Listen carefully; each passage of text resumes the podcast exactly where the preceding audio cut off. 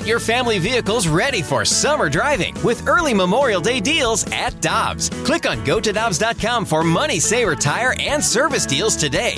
Dobbs, with 43 locations, real deals are always close by. Another day is here, and you're ready for it. What to wear? Check. Breakfast, lunch, and dinner? Check. Planning for what's next and how to save for it? That's where Bank of America can help. For your financial to-dos, Bank of America has experts ready to help get you closer to your goals. Get started at one of our local financial centers or 24-7 in our mobile banking app. Find a location near you at bankofamerica.com slash talk to us. What would you like the power to do? Mobile banking requires downloading the app and is only available for select devices. Message and data rates may apply. Bank of America and a member FDIC. Get ready for winter driving at Dobbs Tire and Auto Centers with super deals on tires, including up to $200 on new Goodyear tires, plus oil changes, brakes, batteries, and more. For value and savings, click on gotodobbs.com today. With former Blues defenseman Jamie Rivers, I'm Brandon Kiley. It's Ribs and BK on 101 ESPN. Bob Nightingale updating the latest on MLB's negotiations, saying the 38 member executive board of the Players Union have scheduled a meeting this afternoon to discuss the modified MLB 60 game proposal. They are expecting that a formal vote will be taken. Buster Olney backing that up, saying the expectation has been that the union will reject the owner's proposal in the next logical move would be for Manfred to implement the 60 game season. And with that, we go out to the Brown and Crouppen celebrity line to be joined by Buster Olney. He's a baseball insider for ESPN and ESPN.com. Joins us here on Ribs and BK. Buster, First of all, happy belated Father's Day. Uh, appreciate you hopping on with us today. What is the latest given the expectation that the players are going to reject this owner's proposal? And on and on and on we go, right? And I feel like I got to do a disclaimer every time we talk about this. It's been disgusting to watch. People in the industry, among the rank and file, are completely appalled that this conversation has been going on like this for so long, uh, you know, given what's going on in the country. Now, you know, to set that aside, there is, uh, as Bob has reported and others have reported, you know, the players are expected to have their vote today. Um, you know, there's a perception eh, within the union and there's a perception with uh, within the owners that there is a Scott Boras wing of of the players, and that uh, you know that they've been the most aggressive and, and the most hawkish, and and uh, that voice. The full expectation is, is as of this afternoon, will probably win out, and that they will reject the owner's proposal and uh, and then you know we'll uh, we'll see what Rob Manfred does his next logical move because the calendar now is a very real issue. There's no question about it. Uh, you know, according to the owner's plan that they put out, the players would be in camp a week from today, which seems laughable. Um, you know, given all the challenges of, of putting all the health and safety protocol into place but uh, that would that would come next, and then we'll see what happens with the players' reaction. I, I mean, I've heard from so many agents through this process that it would become like the ultimate defection uh, situation if, in fact, Rob rams a, a, system down the throat of the players, and it'll turn into a total circus. Uh, Buster, I want to circle back to to Boras here for a second, okay? Because you know, having been a former pro hockey player and having an agent and kind of being in those circles. I've never seen an agent have the this kind of an impact on a group of players, and I'm just wondering how is the union letting that happen? And certainly the owners can't be pleased with that. Well, and they are not pleased. And the other thing too is that it, it's it feels like to some degree that they're kind of getting spooked by it, um, where you know they they a lot of the justification the owner's side for how they played it played out this process has been well Scott's going to blow it up anyway. You know Scott is the guy he he's become the the boogeyman on the other side uh, for I think for the owners in terms of what's happening.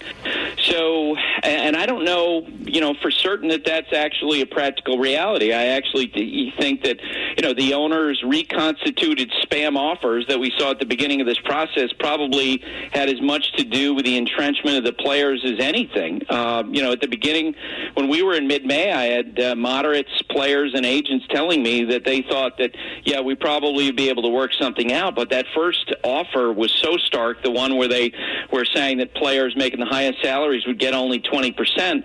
They felt like that that absolutely coalesced the players' side. But you know, they, it, right now the perception is is that uh, you know part of the the union strategy would be to force Rob Manfred to implement, and then they would file a grievance. So I just sent out on Twitter a little while ago, like building a, a, a strategy around filing a grievance in baseball is like doing your financial planning around the expectations you're going to win the lottery. I mean, that, that's a really dangerous way to go, especially uh, you can bet that the idea that this is all unforeseen and the coronavirus derailed everything, that would be part of the discussion in, in front of an arbitrator. I don't know how you win that. All right, Buster, circling back here to the coronavirus a little bit. Um, let's say the players and the owners can somehow miraculously get a deal worked out. At yeah. this point, I'm not confident in anything, but let's say it happens. And then let's say the coronavirus or COVID comes in and interrupts everything at the end of it all how bitter are baseball people going to be that they've been listening to this soap opera go on back and forth for all this time? And the one thing that they really didn't talk about too much was the virus. And now the virus rears its ugly head back into the picture. And we could have maybe just put aside all the, the, the bantering back and forth and focused on that. How, how upset will people be? Yeah, and they've been talking about the protocol. Um, you know, as they've been talking about the financial issues over the last 24 hours, they talked to two people who've seen the the latest version of the protocol, and they both say it's breathtakingly detailed to the point that they were one person who was reading it said, "I had to stop." Like I, I couldn't, I couldn't get through it all because you're like, how in the world are we going to pull that off? And keep in mind, again, I'll repeat, um, according to the owner's plan, the players are supposed to be in camp a week from today. Uh, how are you going to train your security people uh, to to follow through? You know, how are you going to have the time to train your you know your athletic staff, your your your uh, your front office staff, all the players? There's so many potential complications in that, and I agree with you. You know, if in fact um, you know, they they wind up uh, you know, going through the financial stuff and they make a deal, which I think is is you know possible. It, it may well all be derailed by the coronavirus. We saw you know last Friday, beginning of the day, you know, there's some talk about maybe there had been some positive tests. By the end of the day, they shut down all the spring training camps in Florida and Arizona. Uh, that's how quickly moving this thing is. I've said all along, baseball is like a rowboat in a hurricane because they're completely at the mercy of this virus. We're talking with Buster Olney, baseball insider for ESPN and ESPN.com here on Ribs and BK on 101 ESPN.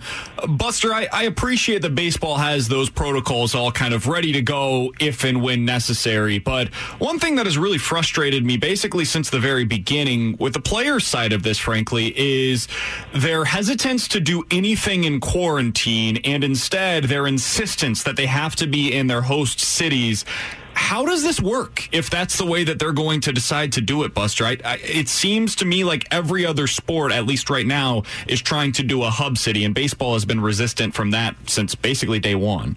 Yeah, which is why I think from the beginning um, and I wrote this back in, in the middle of March. If this was going to work out this year, then these two sides, uh, players in Major League Baseball, who right now have their worst relationship in 25 years, they absolutely need to collaborate and cooperate. Like they need to have, you know, three months ago had committees right away, Zoom calls every day. Okay, how's this going to work? Does this work for you? Okay, let's work through this problem, et cetera, et cetera, et cetera. Instead, you know, they've continued to be in their respective trenches, just lobbing shells at each other and leaks and and statements, and they're not really collaborating. You're right. Um, you know, the the idea that they pull it off, that it would seem based on what we've seen with baseball in South Korea, based on what we've seen with baseball in Japan, is that you're going to have to have everyone working together. And I don't mean this as a political statement. I, I'm just reflecting an observation I've heard from a lot of people in baseball. Let's face it, in this country, you know, there are um, you know some people in different parts of the country who are, are, are more open and amenable to wearing masks and doing different things than they are in other parts of the country. That's absolutely going to be reflected in the baseball population. And the fact is, is that you got to get everybody on the same page if it's going to work. As we've seen, you know, with uh, in the Phillies camp the other day, with eight people in that small group of people testing positive for the virus. So let's go down the path, Buster, of what appears to be the most likely, and you can tell me if if that's not the case, but it seems like the players are going to reject this offer, and then eventually, whether it be tomorrow, Wednesday, whenever, Rob Manfred's going to implement the season in however many games that he decides to do so. What next? What comes after that, Buster, if that's the path that this goes down? If there's an implementation and if the agents and players I've talked to are right, you are going to hear, start hearing about defections of players saying, "I'm out, not doing it." Um, I think the fact, I mean, besides the you know the inherent uh, you know concern about the coronavirus, the fact that there wouldn't actually be agreement between the two sides is going to give cover um, and, rationale for some players who decide they don't want to participate. You know, potential free agents, guys who you know could hit the open market in the fall and have a lot of money at stake. They may drop out. You might see players, you know, who in the past, if they had a, a small injury, they would just play through. Maybe in the you know the new 2020 shortened implemented season, they could say, not doing that, not working through it it, it's going to become a circus. And, and, as I wrote in a column yesterday, um, you know, if you're Rob Manfred, you're the owners, you have to understand that if you implement a season, then it, it might be that on a day by day basis, the biggest stories in the sport are not, hey, the you know the Cardinals faced off with the Cubs. It might be, okay, which stars have left their their their uh, clubhouses today? Which players are not available today? That would get really ugly uh, for baseball if it plays out that way. I think you could cue the Benny Hill music. Buster, I'm get I'm frustrated with baseball right now. I just want these guys to figure it out. But the last time we talked, um, or we actually the first time we didn't talk, you were out cutting the grass, if you can remember. And I'm a big uh, yard guy. I'm just wondering, how's the grass looking these days? Well, the grass was looking good till we, we we've had too much time without rain. It's starting to get sparse, but I got to say, the weeds are in, are in excellent shape. The grass is in excellent shape. I've actually learned how to cook a little bit during the thing. I you know I've been taking. I last time I saw Juan Soto of the Nationals, I said, you know, next time I see you, I'm gonna I'm gonna try to break out some Spanish for you. I'm making a little bit of progress in that. so that's kind of where we are, and and I'll just reiterate it. I, I you know I think the points you guys have been bringing up are, are excellent, and it's a reminder all of this could be derailed with a spat of positive tests. And I, I, I frankly would be surprised if they're able to pull this off. And there's no chance they pull it off if the two sides are pulling at opposite sides of the rope. Buster, I've got two more quick ones for you. The first one, I've got to ask a follow up on what Father's Day looked like in the Olney household yesterday. What were you doing? Were you on the grill? Were you grilling yesterday? What did it look like in the Olney household for Father's Day? Well, coincidentally, uh, my number two, my son, his 16th birthday was yesterday. So he kind of dominated the day. Uh, he got four frisbees, and the four of us, uh, my older daughter, my wife, and I, and my son, we all went out and played frisbee golf last night, and that was fun. Nice. That's fantastic. Buster, first of all, happy birthday to your son. And last thing for you, I'm going to ask you to take out your magic eight ball. What's going to happen here oh, with baseball? Um, no they pressure. will not make a deal. The commissioner will implement, and and then um, and then eventually the, the a bunch of tests happen, and then the you know the season doesn't come off, uh, and it doesn't happen. Uh, by the way, I suggested one curveball I think would be very interesting for Rob Manfred to do as we talk about the possibility of the union filing a grievance. What if Major League Baseball were to implement at 102% full prorated salary? You talk about the question on the on the players' side about good faith, that would change the equation dramatically if it tilted their way. That's interesting. So how would that work? Well, he could he could just say, you know, we're gonna we're gonna have a, a, a uh, 60 game season, and we're not to play the uh, pay the players at 100 percent full, pro rata. Uh, we respect the fact that they're out there trying to make this work in the face of a lot of issues. We're to give them 102 percent. I guarantee you that would get the attention of the moderates among the players and the agents. And, and also, by the way, potentially, as we talk about the possibility of a grievance down the road and the question of good faith, you could theoretically cut off uh, cut off the enemy at the past. That's a great point. I mean, yeah, there goes their argument or their claim that you're not uh, negotiating good faith. I mean, you are overpaying them at this point. So, yeah, that's a good a good strategy, Buster. Buster. Well, and why not? Especially if there's no baseball, it might not cost you anything. At the very least, it makes you look a little bit better, and they certainly need that right about now. Buster, we certainly always appreciate the time whenever you hop on with us. Check out his work, ESPN and ESPN.com is where you find it, and on Twitter at Buster underscore ESPN. Buster, we'll talk with you soon. Thanks so much. I appreciate it, guys. Good to talk with you again.